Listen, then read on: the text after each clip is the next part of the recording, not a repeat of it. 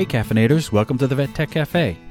The Vet Tech Cafe is a podcast centered around veterinary technicians and nurses, hosted by myself, Dave Cowan, and my good friend Jeff Backus. We strive to discuss current issues facing our profession and give our colleagues a voice and a medium to enter into these discussions. Our guests are experts in the veterinary field that we hope can help our listeners work towards dealing with these issues, as well as coming up with solutions that can lead to change. If you have a question, comment, or would like to be a guest on the Vet Tech Cafe, please contact us at vettechcafe at gmail.com, or you can find us at our website, vettechcafe.com. One thing we would ask of you, our listeners, is to rate and review us on whatever podcast platform you're listening to. We're not exactly sure how or why this helps us, but apparently it does.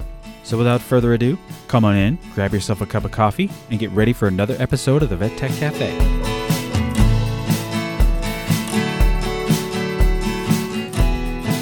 Hello, everyone, and welcome back to a, uh, another episode of the Vet Tech Cafe, where neither Dave nor I are Mr. Worldwide, but we are worldwide.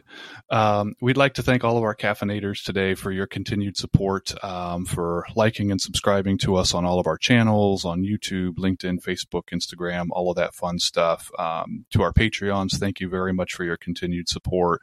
We really, really appreciate all that. Um, if you're a first timer here to the Vet Tech Cafe, head over to vettechcafe.com. Um, you can find out info about Dave and I and why we do this, how long we've been doing this, kind of our story, links to all of our previous episodes um, and our uh, store as well. Um, so definitely head over there and check that out. Dave, uh, how's it going out there? What's uh, what's new with you? Oh, just trying to survive the North Carolina heat and humidity, and uh, uh, it's it's good here. It's uh, I, I, as everyone knows, I, I, enjoy the heat, but sometimes it gets to be a little much, a little a little yeah. humid. But I'm I'm dealing with it. I'm still doing my running even though it's like 90 degrees and 175% humidity, I'm still doing it. Um, because it, it, that motivates me and keeps me going. Uh, but things are good here. How are things going out there? Things are good. Um, we've all been a little under the weather the last couple of weeks, but I think we finally got that behind us, which is nice. Um, it's getting hot here too, um, but uh, but you know, slogging away and just uh, doing work on the new house and getting um, getting my new little kind of recording area set up. Uh, got some fun projects I'm kind of working on with that. So, you know, little bit by little bit, just kind of plugging away in the new place. Yeah, so, yeah. Um, well, we've got another awesome episode today, um, and then the reason I make the the crack about um, you know being worldwide is we have another international guest yeah. today, which uh, super excited about. We've done a few of these episodes, Dave, and they're always a ton of fun because we learn so much about. Yeah. Vet med in so many other places in the world, which is so very similar, but also very different. And you know, while we fight we fight all the same battles, and I, I, think we can you know really learn from each other in a lot of ways. So I think these episodes are always a, a lot of fun. We have um, Jack Pye coming by the Vet Tech Cafe today. Um, Jack began his career uh, in a first opinion practice where he developed a passion for progression, and after successfully qualifying in 2018, he decided to pursue a new challenge at a small animal hospital in Norfolk. Uh, he's so, working working solely in emergency and critical care setting out hours uh, out of hours, which which is uh, an area he enjoys. Since then, um, he now works as a locum in various clinical settings and gained his certificate in ECC in 2022. Um, he's particularly keen for uh, continuous personal and professional development, in which he has developed a passion to support other veterinary professionals to grow and enhance their skill sets. He has a special interest in ultrasonography and is currently uh, is an IMV imaging ambassador and vet nurse consultant speaker. Um, he has many social media platforms. Check him out at Pye, P-Y-E underscore RVN. Um, his goal there is encouraging and supporting others' professional development and skills. And in November 2022, he was also awarded recognition for his contribution to the veterinary industry by being named one of uh, London Vet Show's 30 under 30. Dave, I don't think we would make that award anymore. Perhaps um, you, you, you need 50 at 50 and, and I need maybe 50 under 50, but not by much. Um, he's also uh, been involved with the BVNA, the British Veterinary Nursing Association, after being elected on their council in 2019. So, Jack, thank you so much for taking some time out to uh, to join us here at the Vet Tech Cafe. I think it's evening for you. It's still morning for me, but um, we always ask what can we get you for a cup of coffee, but maybe for you a cup of tea. Um, it is evening here, yeah. It's about six o'clock in the evening here, but um, I could drink coffee at any time of day, and it doesn't actually make a difference to how awake I am. I love so it. I could have it at midnight. Um, I think that was the beauty of working nights. I just got used to drinking coffee all the way through the night, and it didn't really affect me. So I, yeah. I hear you absolutely. Yeah. Um, if you don't mind, uh, take us through your career path, kind of what got you into vet med, how you started out, some of the major stops along the way, all the way up to what you're doing now. Yeah, of course. Um, well, firstly, thank you for having me on here. Um, it's a bit of a privilege to be going all the way over to you guys. So, um, I started in veterinary medicine, so I qualified in 2018. But before that, it was a bit of a sort of bumpy journey to getting there. I always knew I wanted to go into veterinary nursing um, from a young age. I want initially it was a vet, then it changed to veterinary nursing. University for five, six years put me right off. Um, so decided to go down the veterinary nursing route. And after actually doing a bit of work experience in the clinics, figured out veterinary nursing was far much more interesting in terms of what I wanted to do, in terms of having that hands on continuation with the patients. I really like problem solving and stuff like that as well. So, but you know, when I was a young person, I was in the in the garden playing with all sorts of animals I could find, whether they were frogs or or whatever. So then got my first tortoise at the age of ten, and then since then it's sort of snowballed into a bit of an animal obsession, really. So found a veterinary nursing, a sort of apprenticeship sort of style um, job. Um, eventually, after sort of quite a few years of looking for it, when I was about must have been about I'm trying to think now. I qualified three years, uh, four four or five years ago now. So three years before that. So probably come on, it's about eight or nine years ago now. And that was the hardest part, really, was finding a practice in the UK that will support you throughout the three years of your training. It's mm. quite tricky because it's a very sort of competitive market. Um, I think probably what helps me is that I'm a male in the UK and a male vet nurse. I think we're about 3% of the registered veterinary nurses in the UK are, are male. So it shouldn't do, but it probably helps you stand out a little bit. But that shouldn't be something that obviously is considered. And then I went into my student journey and it was quite a bumpy road in terms of exams. I'm very much a practical person. The theory side of stuff takes a little while to get into my brain. Um, you could ask me to do something practically, and I'll pick it up after you show me and doing it once. Theory, I probably need to sleep on the book for about 365 days of the year until I actually can pick up any anatomy and physiology. Yeah. so that exam actually nearly stops me from becoming a vet nurse. I failed that exam four times. So our limit is four times a failing an exam. And then after that, you have to take a year out. Mm. Luckily, there was disruption through one of my exams. So um, I actually got another attempt at the exam, which I didn't know about. Um, so I had another one of those, put my heart and soul into revising for this exam like every minute of the day that I could put towards it, alongside also working in clinic, which has its challenges with how busy it is and stuff. And managed to pass it and that was pretty much the biggest hiccup I had on the way through. There was the other exam that I needed a, a second attempt at, um, but apart from that, it was fine. And then got to my practical exams and flew through the practical exams because, you know, being sort of a very sort of kinesthetic practical person, that wasn't really an issue. So qualified in the practice that I trained at. And soon after then, um, it was a, a strange working environment, so decided it was time to move on and then went to working in out of hours where I'd done solely nights for three and a half years in emergency and critical care, which is where I found my love for ultrasound in emergency patients, really. And it's kind of just taken off from there, really. And here I am now. Amazing. Uh, I have to ask, what what is there's? I have so many questions about your your bio. what what is a first opinion practice? The first opinion practice is your primary care sort of stuff. So okay, instead okay. of like a referral hospital with specialists, it's your um, you know, their all round sort of clinician that they do boosters, vaccinations, neutering, everything from sort of your, your first stage operations. So kind of like what we call general practice here in the US. Yes. Yeah, yeah exactly. Okay. Yeah. Okay. Yeah. I, I, I, was just concerned because it, it, was in quotes, and I was like, "What does that mean when it's in quotes? sarcastic, or what's going on here?" um, so one of the questions we always like to ask our guests is is where do you see the veterinary technician profession right now? And I, I kind of want to focus more on what does it look like in the UK for you? Because Jeff, I believe this is the first UK mm-hmm. guest we've had. Is that correct? correct? Yeah. Yeah. So so talk to us a little bit about the profession in in your area of the world. Okay, so I understand the profession might be very slightly different as to what it is over in the US compared to the UK. I know we're sort of referred to as veterinary nurses over here, which I think over in the USA is a bit of a contentious issue with the word nurse.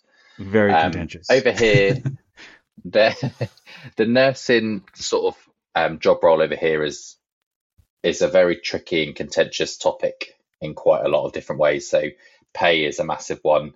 The job role in itself is another one as well. So I'll start off with pay. Um, probably in the last few years or so, it has increased. It's probably still not where it should be, but it is going in the right direction. So unfortunately, a lot of people could sometimes get a bit bogged down, being like, "I'm not paid enough," and, and various things like this for you know knowing our worth because we do do a lot of practical skills, a lot of knowledge, a lot of studying goes into what we do to become a vet nurse over here as well over over with you guys too. So that's a big contentious issue, but it is going in the right direction. I think a lot of people find it difficult to step back and look where we where we've come from in the last five years and how much it has developed. And there is a long way to go. The other thing is probably the actual job role. So I love social media for this fact because people post things on social media and then it snowballs to people knowing what they can and can't do. And they'll see things, they'll be like, oh, we can do that in our clinic. And then it just sort of advances through there. Hmm. There is a bit of a retention issue, which is down to probably pay, job satisfaction, and lack of sort of progression routes. But again, this is something that it is it is coming. And if you looked back sort of six or seven years ago, there's job roles out there now in the UK for vet nurses that were never there. So they're now in more sort of senior leadership roles, management roles, um, you know, really sort of pioneering different things within our industry. So it is going in the right direction. It just doesn't happen overnight, unfortunately. And we're currently going through a big sort of legislative sort of reform. So veterinary nurse isn't protected within um, the UK. So anybody can call themselves a vet nurse, regardless of what um, studies have done. So they could have done no study, but they can refer to themselves as, as a vet nurse, which is obviously quite disheartening when you've gone through three years of hard right. work. Right, right. Um, so currently there's a big push to try and protect that title over here. Um, so hopefully within the, the sort of coming years that'll be done. Um, but also our Vet Surgeons Act is extremely outdated. It's from 1966, which I mean I was nowhere near the planet at this point. Right. So, um, so yeah, there's a lot of change happening. Um, but yeah, it's a very contentious issue with some people leaving the profession, some people getting a bit fed up with it. Obviously, the the pressures from the pandemic that we had with the increase in pet ownership has just put massive amounts of pressure and stress on people, sort of you know on the front line in in practices. So that's also another reason for like a bit of a, a job sort of retention crisis that we've got. Yeah, and I guess one question I would have is is do you guys have a um, not necessarily like here we have NAVTA, which is a National Association of Vet, vet Techs, um, but each state has its own individual tech association. Do you guys have that over in the UK? Is it is it a hmm. national thing, or is it divided up into the different regions, or how, how do you have that? So in the UK, it's a national thing. So our governing body is the Royal College of Veterinary Surgeons. So they okay. govern the vets and the nurses within that, and we have a code, code of conduct that we have to abide by. So as a veterinary nurse, I'm not allowed to diagnose anything, which is quite a sort of specific part of that. And also um, enter a body cavity is another thing. So we can't do fine needle aspirates of abdomen or thoracic sort of oh, cavities. Okay. Um, amongst other things that is covered on, under that sort of legislation as well. So it's there to sort of protect us, protect animal welfare, and sort of drive that profession sort of forward. But there's a few blockers in there from people being able to sort of advance if they want to in, into certain areas. So hence the the reform that's hopefully sort of imminently on its way. Yeah, yeah. It's you know I kind of said this in the intro a little bit. It, it, I mean, so much of what you're talking about are all the same things. You know, we we fight in battle here, and and change the titles, maybe change some of the requirements around a little bit. It's it's it's all the same, and and we've we've heard that. You know, we've talked to people in Australia, Malaysia recently. Um, you know, everybody's I think like a little bit different stage as far as fighting those battles, but like yeah. everybody's kind of fighting those battles still. And um, I, I, I think there's got to be a way that like globally somehow we can put our heads together and like work together yeah. to to solve some of this stuff. Um, you know, you mentioned um, the the title you guys are uh, registered veterinary nurses, us being uh, veterinary technicians here. So, kind of describe the path to becoming an RVN. Um, you mentioned, you know, education in in three years. I guess uh, what I would also be curious about is before you become an RVN, what is your title? Um, here it's veterinary assistant if you're uh, non credentialed. And then also because you have your ECC certificate. So a little bit more about the, the path to that as well. Yeah, of course. So there's a few different pathways to becoming an RVN. There's um, the sort of level three diploma route, which is the one that I did, which is more of an apprenticeship sort of style. So you're learning on the job. So usually sort of four days in practice, one day at college doing studies, exams, all, all the extra bits that you need to do.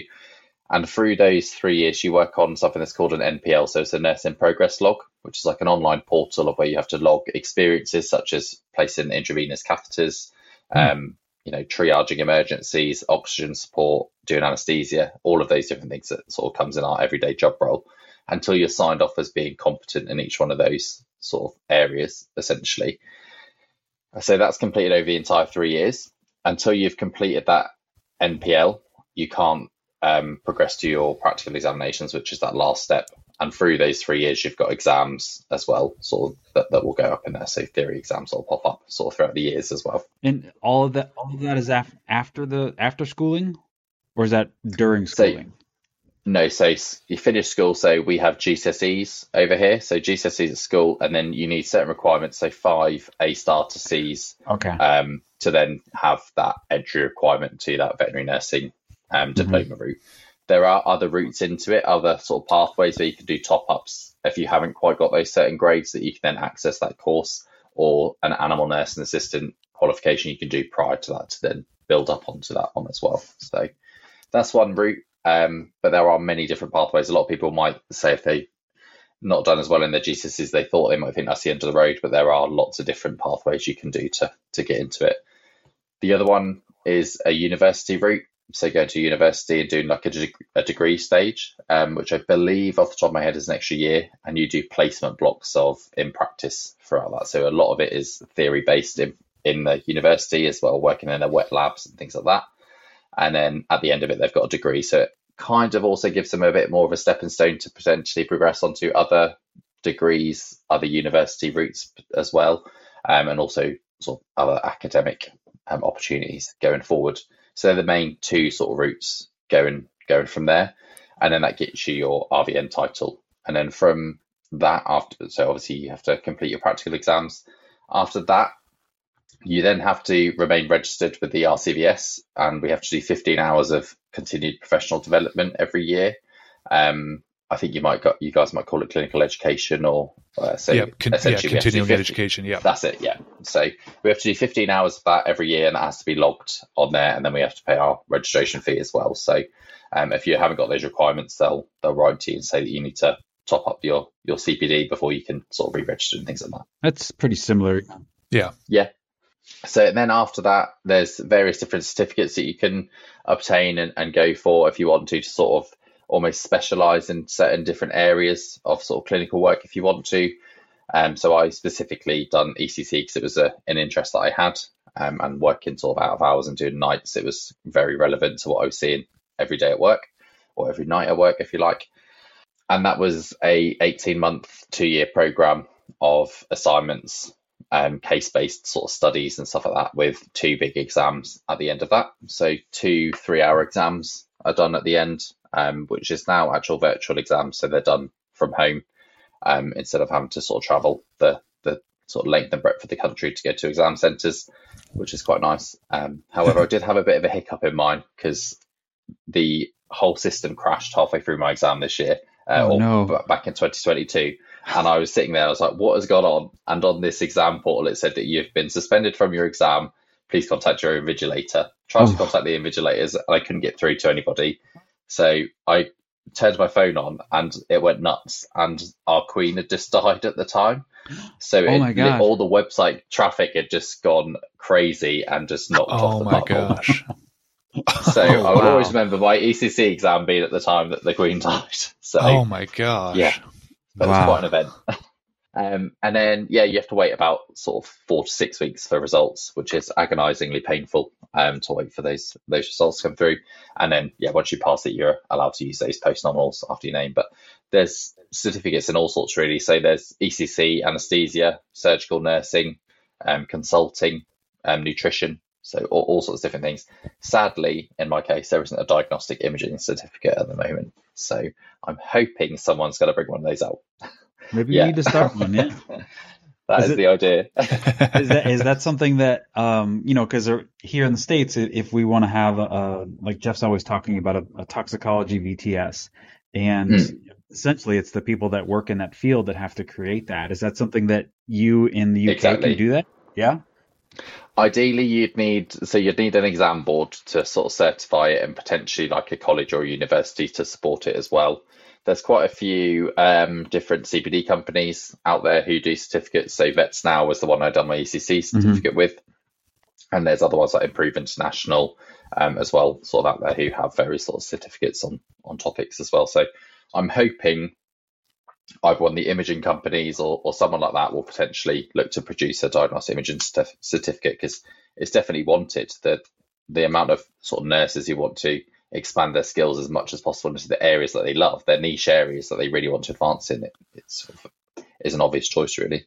Yeah, and and for you know, I know for the VTSs, we have to have like uh, like the the doctor version of it to like sign off on it. Is that is that kind of similar what's going on in the UK? Yeah, so it has to be like accredited um, over yeah. here if it's going to be a certificate and approved and all the clinical education. I think you do like race accreditation sort of thing yeah. Um, yep. So it's along those lines. It has to be sort of signed off. Okay. Accredited that all the stuff is up to date. Well, you'll have to let us know when you get that off the ground, and uh, so mm. we can promote it for you. Um, so, so talk to us about about ultrasound. You know that that seems to be your passion, and and where did that come from? Like, where did that? Where was the seed of of this is something I want to do with my career? So it's quite an interesting story. Well, not I don't know if it's that interesting, but I'll I'll tell you anyway. Um, when I was a student and the vets used to do ultrasound in the practice, they used to be like, "Oh, can somebody come and help me hold this patient so I can do an ultrasound scan on it?" I used to actively run and hide, so I didn't have to help them do ultrasound scans because I would literally find it so boring and then you fall asleep. So the fact that now it's one of my like favorite subjects and I could talk about it for hours is like I don't know where they come from really apart from the fact I went on a CPD um, day, which was a practical and theory day. So theory in the morning, then practical sort of um, teaching in the afternoon. And the speaker um, was brilliant and really engaging, um, and sort of just basically that's where my love of it came from. So we've done a day of it there, and working in ECC, I used to get to do quite a lot of um, fast scanning, sort of um, you know T fast POCUS scanning, abdomens, free fluid, and all that sort of stuff. So I got to put that CPD into practice quite quickly. And as I was doing it more and more and more, I was getting more confident, and the vets I was working with would then feel like they could teach me or delegate scans to me. And it used to just get quite exciting. And when you found something abnormal and you could actually make a real difference to that patient's pathway of their treatment plan and see them actually walk out the door as opposed to potentially their prognosis being a lot poorer if it was left for 30, 45 minutes if they were bleeding into their abdomen potentially. So it then the real buzz came from that. I decided to, to sort of post about it on social media through the month of May um, a few years ago, which is our Vet Nurse Awareness Month that we have over here that's run by BVNA. And I got a lot of messages the first time I put a post on about it, and people were asking me what qualification I did in order to allow me to ultrasound scan animals. And I was like, your RVN qualification is enough for you to scan animals. Technically, you don't need one of those to scan animals. There are people over here who will do ultrasound scans on animals. However, it's a bit of a, a grey area in terms of like diagnosing and stuff like that. Sure, so, sure. But as an RVN, you can ultrasound scan. The biggest question I then got asked was, isn't it diagnosing? Because we're not allowed to diagnose. So then people start to get worried. Are they going to cross that line? Are they going to get in trouble from our governing body? Now, my massive sort of thing that I always cover in my lectures now is that doing an ultrasound scan and finding free fluid, for instance, in the abdomen isn't diagnosing, that's an observation. Exactly the same as if a nurse was to take a heart rate on a patient and it was tachycardic with a high heart rate, they would go and report that to the vet and say, This patient's tachycardic, blah, blah, blah. What are we going to do next? The same as if you've done a scan, there was free fluid in the abdomen, you go up to your vet and be like, This large amount of free fluid in this dog's abdomen. What are we going to do next? They can tap it, go from there in terms of a treatment plan. So it's really trying to to sort of promote RVNs can do more. And you know, this was only a few years ago that people started to then realize after I was posting about it on social media that we could do ultrasound scans. So there's probably still a load of stuff out there that we don't realize that we can actually do until we until somebody actually sticks their head out and and starts doing it. So since then, it's gained quite a lot of traction, and I've spoke at sort of quite a few congresses, and I do um, sort of nurse days now with IMV. Um, so yeah, it all sort of stemmed from one CPD day really, and and finding abnormalities and making a difference to the patients that we see. You know, you, you bring up a good point in there. I mean, it's it, it really is not unlike getting a blood work printout and seeing a low blood sugar and saying this pet's yeah. hypoglycemic. That that that's not the diagnosis. That's not the reason no. why. That's just calling it out that this is an observation, this is a finding. We need to deal with this now. That's a that's actually a, a really that makes a, a lot of sense. Yeah. Um, and you mentioned in there too the IMV ambassador. Um, describe that a little bit. What what that is? Yeah. So um, I um done a bit of work with IMV Imaging, um, who are sort of they produce products. They sort of a bit of a distributor uh, globally for sort of imaging products such as X-ray, ultrasound, CT, MRI, endoscopy.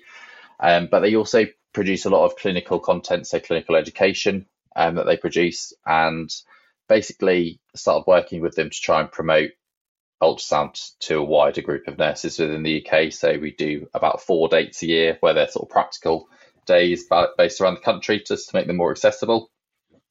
But um, I started work, working with them because their values that they have are very much aligned to mine. They they're very pro nurse, which there's some companies potentially who are very vet focused, and the nurses are sort of left sort of in the background and and behind. Whereas nurses are now a lot of the time in the UK at the forefront. They're being asked to participate in things. They're being you know invited to a seat at the table to to share their views essentially.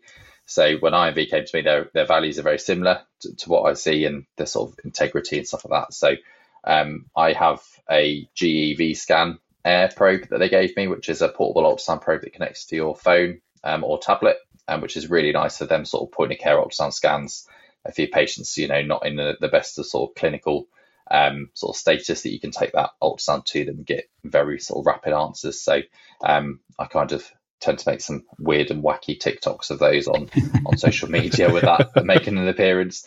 Um, but no, it's quite a nice like innovative product really um, that's there. So and I actually now work for them. So that's a new development that happened in the last in the last sort of couple of months. Um, I'm an account manager for them across the Midlands in the UK. So providing clinical education to the practices on on diagnostic imaging, specifically endoscopy at the moment. But I do do still do quite a bit of ultrasound for them with courses and stuff like that as well. Um, so yeah, it's sort of developed into a diagnostic imaging job really. Amazing. Um, you know, one thing I'm curious about too, and you've kind of alluded to it a little bit. Um, I, am very curious how this goes over with the veterinarians. You you doing this? Have you encountered struggles or resistance with that? Um, are they generally pretty supportive and appreciative of the help? Um, kind of curious what that looks like. The massive um, divide, probably. It's been about sort of 60 40, I'd probably say, in favour of nurses doing ultrasound scans. Um, the biggest question was obviously the diagnosing thing. And when you actually start to describe that to people in terms of like, you know, if I pick up an animal's tachycardic or hypoglycemic, like you said, then I'm going to report it to you the same as if I can find free fluid. And the biggest way that I tend to not sell it to them, but pitch it to them is that if you're in a situation where you're stacked up with consults coming through the door and emergencies here, if I can scan that patient for you and pick up on abnormalities a lot quicker, we can effectively triage that patient a lot better. It's going to save you time. I get job satisfaction out of it, and the patient um, outcome is going to be far improved as, as opposed to leaving it. So it kind of helps with their workflows and taking away the things that they don't have to do. We can obtain images from ultrasound as well. It's not like they have to be there at that exact moment in in time. We can sort of take videos as well um, and annotate them so we can just sort of information gather, same as taking an x-ray and stuff like that. So it's been very mixed. Um, when I teach it, some people will say to me that, oh, my vet still wants to, to scan it themselves afterwards. In that case, I really don't mind. It's, you know, they're also in charge of that patient and they've got to make an informed decision on, on what they're going to do next. If they want to scan it, it's not a problem. But I try and sort of, you know, pitch it as they're under a lot of pressure, same as nurses and techs are working in practice. So, you know let us utilize our skills as much as possible. So.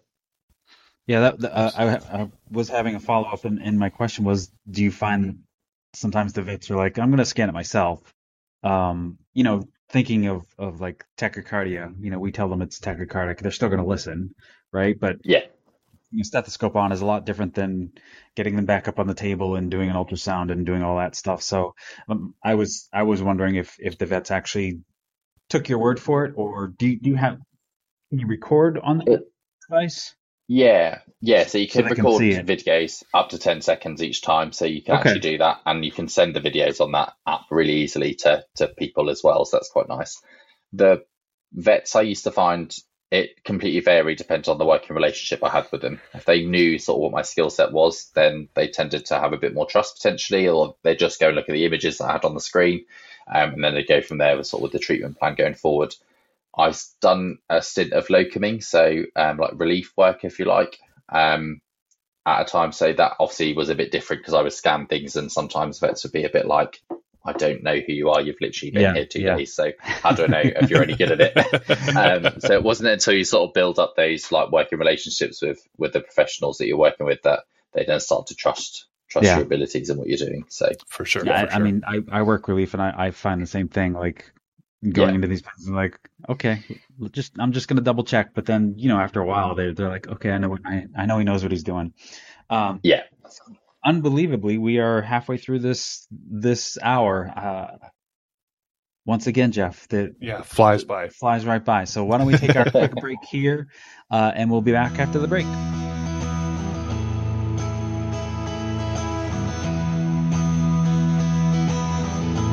The Vet Tech Cafe is sponsored by BetterHelp. Caffeinators at the Vet Tech Cafe, you know we like to focus on mental health. If you're struggling with depression, burnout, compassion fatigue, or any of the other mental health challenges we discuss on our podcast, getting professional help is a great first step. We all need help with things like learning positive coping skills and how to set boundaries, which empowers you to be the best version of yourself. It isn't just for those who've experienced major mental health challenges. If you're thinking of starting therapy, give BetterHelp a try. Dave, I've used BetterHelp. Um, I had really good success with it. I really liked that it was entirely online. It's designed to be convenient, flexible, and suited to your schedule. You just fill out a brief questionnaire to get matched with a licensed therapist. You can also switch therapists at any time for no additional cost. You can log into your account anytime and send a message to your therapist, and you'll get timely and thoughtful responses.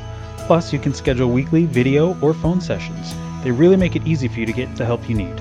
Discover your potential with BetterHelp. Visit betterhelp.com slash vettechcafe today to get 10% off your first month. That's BetterHelp, H-E-L-P dot com slash VetTechCafe. It's time to invest in yourself. Be well, caffeinators.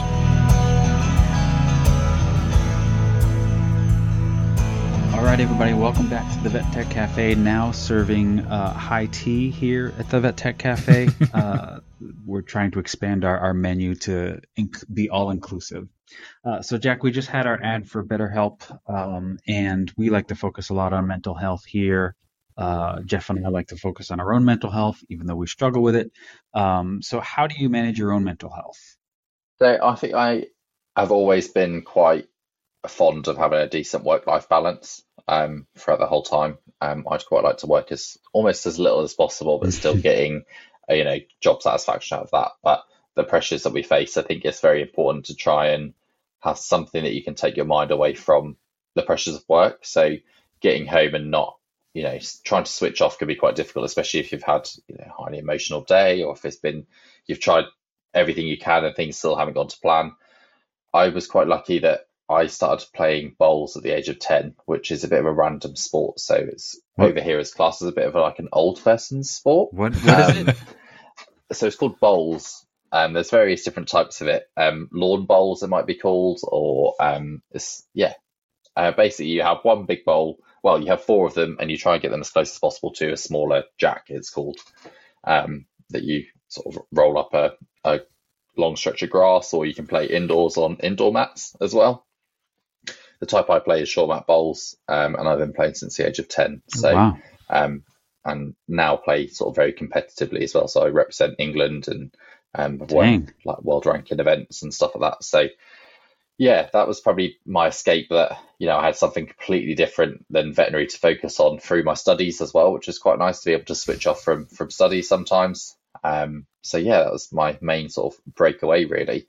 And then I'm quite lucky that I have um, my dogs as well. So and we live sort of in the countryside, so it's quite a nice, a, like a, a lot of nice walks around mm-hmm. that we can sort of take them out on it our sounds doorstep. Kind, really. So it sounds like uh, uh, uh bocce balls. Bocce ball, yeah, that's what I was thinking too. Yeah, yeah, yeah, okay. yeah, yeah, sort of similar. Yeah, yeah, that's it. Um, so yeah, I managed to travel to various different countries with it. So Dang. Norway, Sweden, Belgium. Um, I won the wow. European pairs competition uh, a couple of months ago, so that was quite a big achievement. Um, met my partner through through the sport as well. So yeah, um, all sorts of sort of things have come from it really. That's and, great. Uh, yeah, hopefully we'll be in Canada in 2026, all being oh, cool. well. Oh, wow! Dang. Yeah. Jeff, when we were in Chicago, we found a we found a bar that had that had bocce ball like courts mm. you could go play on. Oh, so had we, courts. Yeah, so we went and I, I forget what it was called. Pinstripes, maybe. I think they had bowling mm. as well, but but we went to just to play bocce ball. That was it was a lot of fun, and of yeah. course I was pretty good. pretty good at it. I don't want to brag. um, so Jack, you were recognized at, at the London Vet Shows as one of 30 under 30. What does that mean to you, and what are your favorite topics to lecture on? So um, that actually meant quite a lot to me because I'm I don't often like to shout about like what I've achieved and stuff like that sometimes. So mm. just sort of let it go by and don't actually take time to reflect on on what has gone on in the past or five years or so. Um, so the 30 under 30 was launched by Vet Shows, um, specifically at the London Vet Show, and it was a chance for people within the profession to nominate any colleagues, other professionals they knew, who they felt were sort of making an impact within the within the veterinary industry, and the um, they had to be under the age of 30. So there were some disgruntled people who were like, I'm over 30. yeah. Um, so um, yeah, but they basically had a judging panel and they had to whittle them down to 30 people who were under the age of 30 who um, were nominated. And I think I had a, a few nominations go in, um, and you got to read those nominations afterwards, which was actually really nice to read what people, hmm. um, you know, thought that you were doing and, and the sort of positive impact it had had. Because a lot of time we don't see sort of the positive impact we're having on people or the stuff you put out on social media. You don't realize who's reading it, mm-hmm. um, but it actually sort of does make quite an impact sometimes. So, yeah, that was um, really nice to be sort of recognized for. Jeff, you mentioned I, I, I, would be in the 50 over 50, and, and as I'm thinking of it, I, I doubt there's 50 technicians in, in the field that are over 50 you you you'd be surprised i think i think. But i think the important thing the under 30 part is like right that's the future right. of, of yeah. the profession right? And that's uh, so you know we're we're we're kind of the past. Um so i'm i'm guessing uh diagnostic imaging ultrasound is a big one but do you lecture on like just kind of general ecc topics as well or do you kind of just focus on ultrasonography part so ultrasonography has been my only real um, area of, of lecturing since, you know, probably I qualified 2018 and I think I did my first lecture about a year after that, um, which was absolutely terrifying, may I add. Um, I'd done, um, I might know it was a few years after that actually. It just happened pre pandemic. So a lot of the lecturing I did was online behind a computer screen, which is absolutely fine because you know, even if there was 100 people on there, you can't see all them 100 people. So it's very different. And then it started after that, and I lectured at BVNA Congress on ultrasound for the first time in person and expected like 20 people to turn up because I thought ultrasound was quite a boring subject and not many people would be too interested in it as I was when I was a student. And um, I think 145 or so oh, turned wow. up in the room. I remember standing there just like, oh my god. And there's people sitting on the floor and it was absolutely terrifying. Um, but it went really well and the feedback afterwards was really nice. Um, people said it was like engaging and actually sort of resonated with them quite a lot and they could take it back into practice. So since then it's literally just been requests for for ultrasound um, talks and specifically to nurses. That's what is quite nice that it's a veterinary nurse delivering ultrasound for nurses rather than potentially a vet delivering it to them because it's a bit different in terms of what they're looking for. Vets seem to get caught up on pancreases and adrenal glands, and if they can't find them, they don't bother doing ultrasound scans. um, which that's only to the detriment of the patient. So that's a big um, one of my favourite quotes is that you don't have to be able to find a pancreas or adrenal gland to start doing an ultrasound scan. Um, so I quite enjoy sort of, sort of you know getting those into my talks. Um, and yeah, since then there's been like a series of practical workshops and the, the sort of practical element of doing AFAST and TFAST scanning. So yeah. Well, I, I think you're you're exactly right. The things that we as technicians are looking for in ultrasound is is quite different than what what our veterinarians are looking for. Uh, yeah. You know, depending on their, their experience level, like we're looking for bladders, we're looking for fluid, uh, and yeah. some of our doctors are looking for things that are a lot more involved and quite frankly over our heads sometimes where I, am looking at yeah. I'm like, I don't, I don't, even know what organ we're looking at right now. exactly.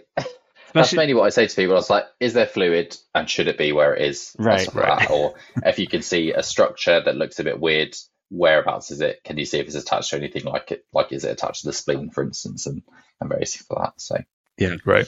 Um, so, what are your next steps, uh, or are, are you planning to expand? Are you gonna are you gonna write a chapter in a book? Are you gonna just do more more teaching? What, what's your what's your next steps?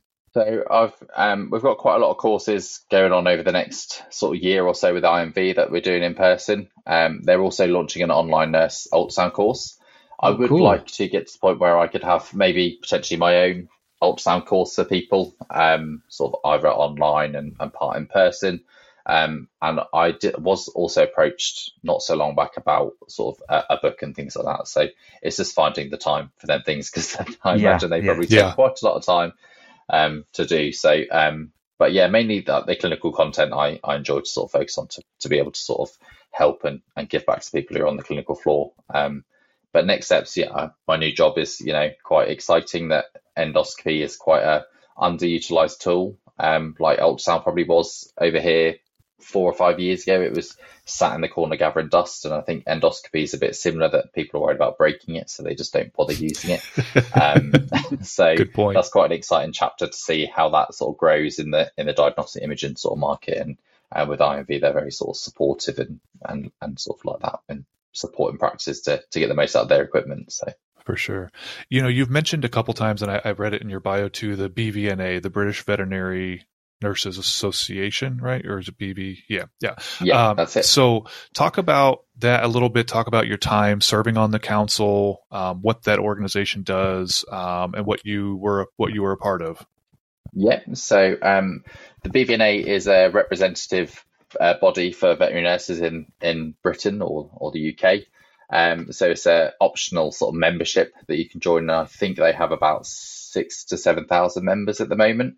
Um, I think there's about 22, 23,000 vet nurses in the UK currently. So mm. it's probably about sort of a quarter or so of them that they have. And they sort of can lobby um, the RCVS, which is our governing body, to sort of look to, to change things, improve things, change sort of legislation, um, push on government and sort of welfare topics.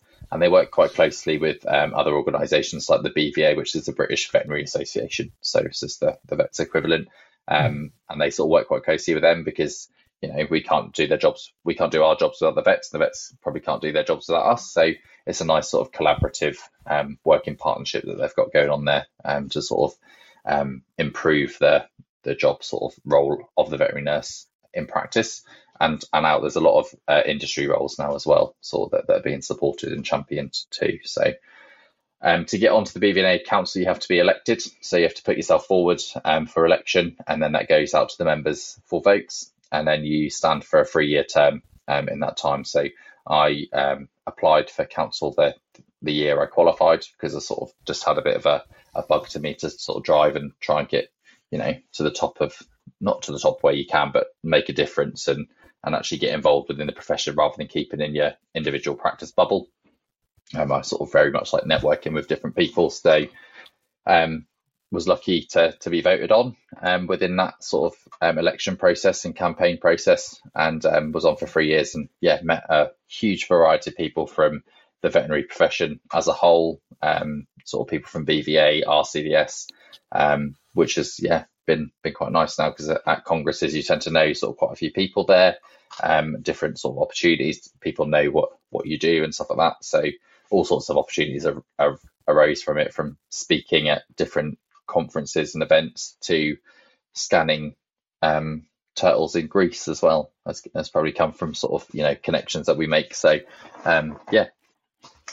Super cool. And, you know, I, I, asked sort of a similar question earlier, more specifically about ultrasound, but talk about like the veterinarian vet nurse relationship there. Cause I feel like here we have kind of a generation of veterinarians that maybe are on their way out that there was you know the the veterinary technician checked people in checked people out answered the phones held the pet and that was about it and i feel like you know some of the newer grads um, they've learned to lean on the technicians to do all of the stuff and the, the veterinarians are really you know just more viewing labs and in the rooms with the clients and that. And, and I'm curious how it is over there, what that dynamic looks like.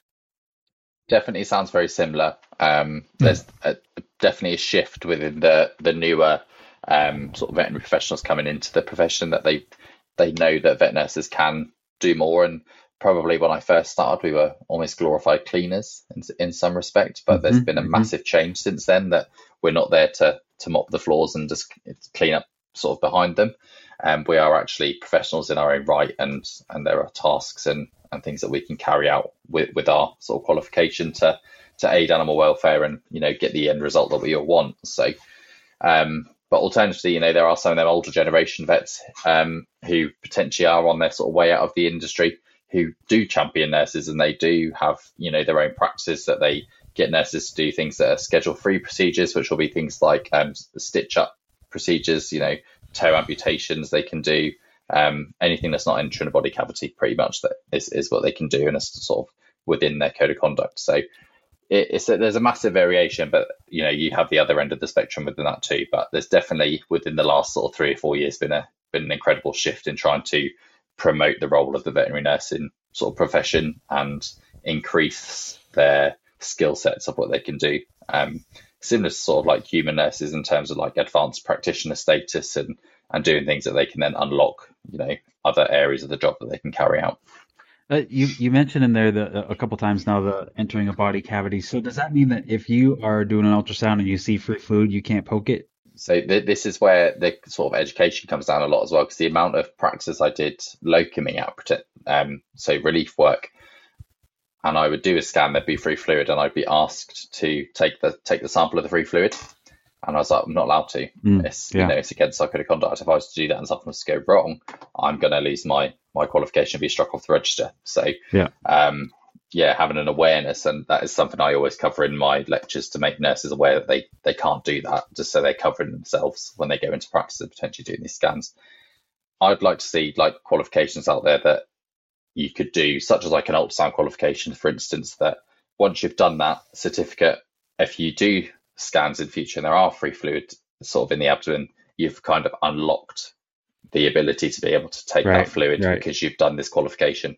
That's what I would quite like to see further down the line.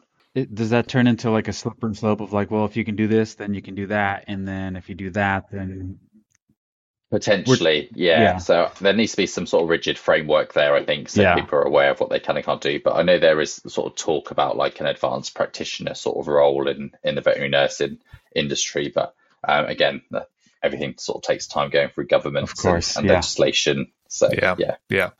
Um, so you have the VNECC certificate. I'm curious. Um, popular isn't the right word, but you know, over here, um, we strictly have a VTS, and I know you know obviously there's VTSs in many countries around the world. I'm I'm curious is the the VTS pathway pretty well known about there? Is or are people in the UK more focused on just getting their VNECC because it's probably more applicable to you know to the work you're doing there? Um, is that something you would ever consider doing? I'm just curious about like i guess the the knowledge about the vts pathway there. Yeah. Um, so over here, obviously, priorities RVN, and then after that, you can sort of branch out into your different areas of what you, what you enjoy. So ECC is one of them. Surgical nursing, uh, internal medicine is another one as well. So um, nutrition, how whatever you sort of you know you have that niche area that you enjoy, you can sort of explore into that is the main thing. ECC is quite popular because there's quite a lot of out of hours clinics um, and emergency and critical care sort of work. Um, but also, there's quite a lot of people who've undertaken sort of um, postgraduate certs in in um, internal medicine as well. So all sorts of different ones. I do know a few people over in the UK who've done their VTS and then they've done it in their specific areas. My knowledge on the VTS isn't probably as good as what it should be. Um, I know that it's a lot of work and um, the, the, case logs and stuff like that is is quite intense. And um, I know someone who's going through it at the moment. Um, she's doing her VTS in oncology at the moment. Oh, wow. Um, but I also know um, a lady called Laura Jones who's done hers in internal medicine, and um, also another nurse called Charlotte Pace who's done hers in cardiology. And I know the, the sheer amount of work that goes beyond it, sort of behind it, is quite intense. I would love to do one in sort of diagnostic imaging or you know along those lines at some point in my life. I think over here there's I don't know the exact criteria that you have to have in practice to be able to do it. I think you might have to have someone who's already got a VTS um, or is sort of with some sort of board. I think to potentially study it. So, um, but yeah, definitely be worth sort of something to, something to explore. I'm curious in that same same vein, like how how are how are those two things perceived by the veterinarians? Uh, are, are, they on equal level, or are they is one better than the other, or do they not care? so I would say the CERT VN ECC is probably recognised within this country from the vets because they kind of probably have seen it quite a lot, and it's it's fairly it's fairly common.